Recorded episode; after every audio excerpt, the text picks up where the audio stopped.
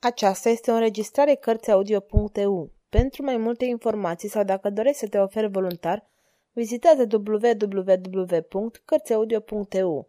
Toate înregistrările Cărțiaudio.eu sunt din domeniul public. Alexandre Dumas Masca de fier Capitolul 16 Cheia de aur După ce se convinsese că pericolul se îndepărtase pentru moment, D'Artagnan dădu de veste prietenilor săi că pot ieși din ascunzătoarea de unde auziseră toate cele întâmplate. D'Artagnan, minți admirabil!" exclamă Portos. Gasconul, măgulit de acest compliment, se înclină și mulțumi. Apoi se întoarse spre Colbert și spuse repede. Îl putem elibera ușor pe Filip din Bastilia. Și masca? Se poate scoate, completă Portos. Există doar o cheie? Și eu sunt tot atât de îndrăzneț ca și voi, îi spuse Colbert.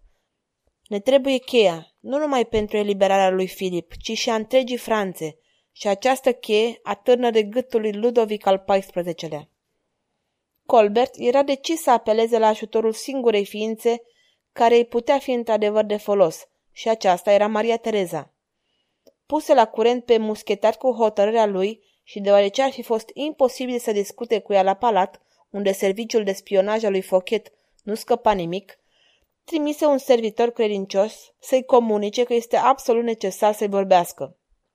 Maria Tereza nu ezită o secundă și veni în grabă la Colbert, singurul sfetnic al regelui pe care îl stima. Bătrânul ministru îi prezentă pe cei patru muschetari și apoi, poftind-o să ia loc, începu a spune întreaga poveste. Amantul domnișoarei de la Valier e Ludovic, spuse el. Cel din catedrală și cel de pe balcon e Filip. În mintea prințesei se făcu lumină de plină. Acum își putea explica ușor schimbarea produsă în atitudinea lui Ludovic atunci când îi plăcuse. Acesta nu era deci regele Franței, ci fratele său geamăn, care la caracter nu-i semăna însă de fel. Pentru a nu-și trăda sentimentele ei intime față de Colbert și de cei patru muschetari, Maria Tereza se mulțumi să spună cu un ușor surâs de ușurare. Filip e numele tatălui meu, îmi place. Apoi, aducându-și aminte de soarta celuia pe care îl iubea, care zăcea într-o celulă a Bastiliei purtând o mască de fier în care se sufoca lent, întrebă repede. Unde e cheia? Atârnă de gâtul lui Ludovic. Prințesa ezită câteva clipe și apoi spuse cu hotărâre. O voi lua. Se ridică și părăsi odaia, lăsându-l pe D'Artagnan și prietenii săi în așteptarea cheii cu care să le libereze pe Filip de teribila lui povară. Îndrăgostit de curtezana lui, Ludovic își petrecea aproape toată vremea în compania domnișoarei de la Valier. Faptul acesta însemnase o cruntă deziluzie pentru Maria Tereza după logorna ei. Zile întregi se frământase asupra noii schimbări a atitudinii logornicului ei, fără să fi fost în stare să găsească o explicație plauzibilă. Hotărâse să levite până ce scandaloasa lui purtare se va fi schimbat. Așteptase însă în zadar, căci Ludovic se dedicase în întregimea mantei sale, fără a se gândi o clipă la logornica cu care locuia sub același acoperiș. În seara, când Maria Tereza fusese la Colbert și aflase adevărata identitate a bărbatului de care se îndrăgostise, Ludovic petrecea din nou în compania domnișoarei de la Valier, îmbătându-se cumplit. Într-un târziu, curtezana se ridică pentru a se despărți de Augustul său amant și Ludovic rămase singur când, puțin după plecarea acesteia, auzi ciocănituri în ușă. Se ridică cu greutate și se îndreptă spre ușă pentru a vedea cine este nepoftitul vizitator, care îl tulbură la o oră atât de înaintată. Surpriza lui fu din cele mai mari în clipa când o văzu pe frumoasa prințesă care îl levita în fața lui. Cu o grimasă de mulțumire, Ludovic se înclină ironic și, sub efectul beției, spuse Alteța sa regală. Nu pot spune că este o surpriză. Te aștept. Te aștept de mult. Mai curând sau mai târziu toți vin la mine.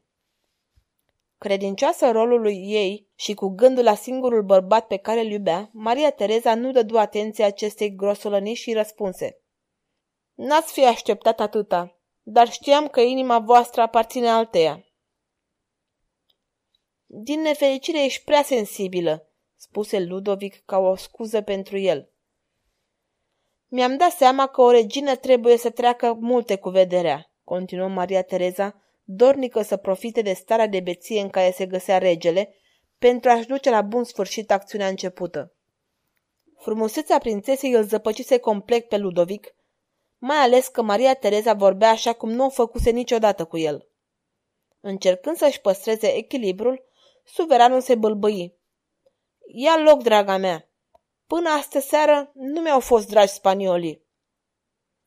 Fiindcă suntem geloși și pătimași? Întrebă Maria Tereza pentru a-l ațăța. Din potrivă. Suntem un popor impulsiv, reluă prințesa. Iute la ură și iute la dragoste. Când voi fi regină, sper să schimb părerea despre spanioli. Mi-o pot schimba ușor, replică Ludovic, care duse un pahar la gură în cinstea oaspetei sale. După ce sorbi paharul până la fund, veni lângă prințesă și o sărută pe gât. Tânăra fată trebuie să facă apel la toată energia ei pentru a nu sări în sus de scârbă. Gândul ei era însă la Filip, pe care trebuia să-l salveze. Păstră de aceea un surâs promițător pe buze, în timp ce Ludovic, complet amețit de băutură, abia se mai ținea pe picioare. Nu găsești că e zăduf?" murmură el, simțind că îl părăsesc puterile. N-am observat," replică ea. Ludovic ajunse la capătul puterilor lui. Se îndreptă spre ușa care dădea în odaia vecină, dormitorul, o deschise și pătrunzând în această cameră, se rostogoli în pat unde a dormit buștean. Maria Tereza îl privi o clipă în tăcere cu un dezgust fără margini.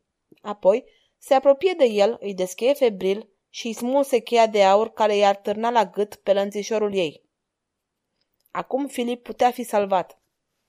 Ieși fără zgomot din apartamentul regelui, își puse un șal pe umeri și se îndreptă în noapte spre locuința lui Colbert, unde o așteptau prietenii lui Filip. În clipa când prințesa intră în odaie, având cheia în mână, cei cinci bărbați se întoarseră în același timp. Fețele lor exprimau o adâncă recunoștință pentru fapta temerară pe care o săvârșise. Colbert fu primul care vorbi. Mulțumesc, alteță. Apoi îi se adresa lui D'Artagnan întinzându-i cheia.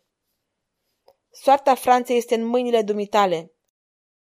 Știi drumul spre Bastilia? Cum era să-l uit? replică fostul comandant de muschetari. Muschetarii se pregătiră de plecare.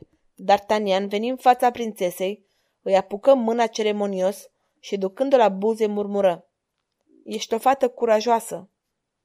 Maria Tereza îl privi rugătoare și nemai putându-se stăpâni exclamă. Adul pe Filip, chiar dacă nu va fi rege. Cât depinde de noi, îl vom elibera pe Filip sau vom pieri cu toții. Înfășurați în largele lor mantale, cei patru muschetari apucară pe drumul secret care ducea la Bastilia și de existența căruia știau foarte puțini. În fruntea lor, ducând o torță aprinsă, D'Artagnan zorea pasul pentru a ajunge cât mai repede la cel a cărui copilărie o veghease. După ce merseră o bucată bună de drum, fostul capitan de muschetar se întoarse spre tovare și săi și le șopti. Stingeți torțele, suntem aproape de ținta noastră. Tovarășii săi executară imediat ordinul și restul drumului care ducea în interiorul Bastiliei îl făcură mai mult pe bușbuite.